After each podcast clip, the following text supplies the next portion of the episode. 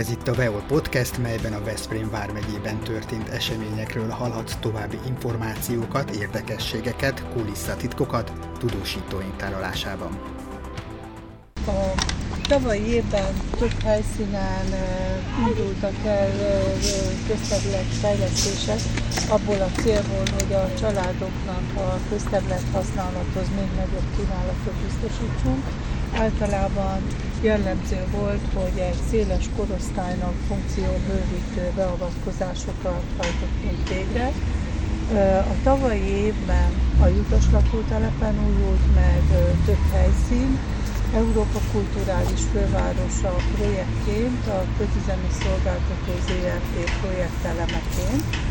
így a Deák Ferenc általános iskola nyugati oldalán levő játszótér meg egy felnőtteknek kialakított fitnesspart valósult meg a Utas ABC-vel meg, a Kárné János Park területén is vadonatúj játszótéri elemeket telepítettünk, illetve bővítettük a fitnesspark kialakítást, de ugyanígy a, a Jutasi út mellett a Barátság parki területen egy kutyafuttató létesült, illetve a játszótér teljes megújításon ment keresztül, és ugyancsak ennek a csomagnak, vagy ehhez hasonlóan szintén Európa Kulturális Fővárosa projekt csomag keretében újult meg a Magyar Népmeség játszókertje. Az idei évben is több helyszínen történik játszótéri megújítás, mindegyik elemnél közös, hogy az Európa Kulturális Fővárosa projekt finanszírozza a megújításokat, viszont a projekt gazda szerepében van több szereplő, részben a közüzemi szolgáltató ZRT, másrészt pedig vannak olyan projektelemek, ahol az önkormányzat lesz a, a beruházó és a megújításnak a végrehajtója. Itt a Rózsa utca 48 melletti játszótérnél,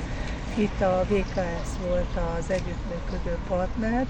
és a beavatkozás során teljesen megújítottuk a játszóteret körbehatároló kerítést. Erre azért is volt szükség, nem csak az elhasználódás miatt, hanem mert bővítettük déli irányba a játszótéri területet. Történt mindez azért, hogy ez a Berliner játszótéri elem, ez a gömmászó, ez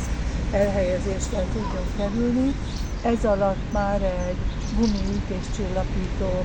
burkolatot alakítottunk ki, illetve még egy új elem kerül telepítésre, egy ilyen dinamikus lező forgó minta, és mindazokat az elemeket, amelyek már korábban itt voltak és ilyen műszaki állapotban voltak, azokat megtartottuk. Ez azért nagyon fontos, mert itt a Rózsa utca 48-as épület előterében most már egy komplex szabadidő eltöltésére alkalmas, aktív helyszín valósult meg. Ugye itt van a, a városi kerékpárút hálózatnak az egyik hálózati eleme, épült mellette egy közbringa rendszeres dokkolóállomás, van egy pihenőhely, ami mellett egy nejkosfény létesült, és itt van ez az új játszótér, illetve mind a tejpösvény mellett, mind pedig itt vannak olyan sportfitness eszközök, amit uh, akár az idősebb generáció is tud használni. Ami még egy kicsit várat magára, mert az időjárás már nem kedvez a környezet teljes rendbetételének. Láthatók a nyomai még a közbringa rendszeres elektromos hálózatvezetésnek, ezért nem történt meg a helyreállítás, illetve itt is még az építési munkának a nyomai láthatóak, de ez amint az időjárás lehetővé teszi, hogy füvesíteni tudjanak a kollégák, ezek is meg fognak valósulni, úgyhogy én azt gondolom, hogy ez egy olyan folyamat és olyan irány, amire büszkék lehetünk, és az a az az elképzelés, mi szerint sokkal intenzívebben használjuk a környezetünket, sokkal többször kimozdulunk a zöld felületekre, és ott időt töltünk el, azt gondolom, hogy ez feltételező és megvalósul. Ez volt a Veol Podcast, melyben tudósítónk osztott meg veled egy Veszprém vármegyében történt eseményjel kapcsolatban mélyebb információkat. Kövess minket, hogy ne maradj le az újabb tartalmainkról.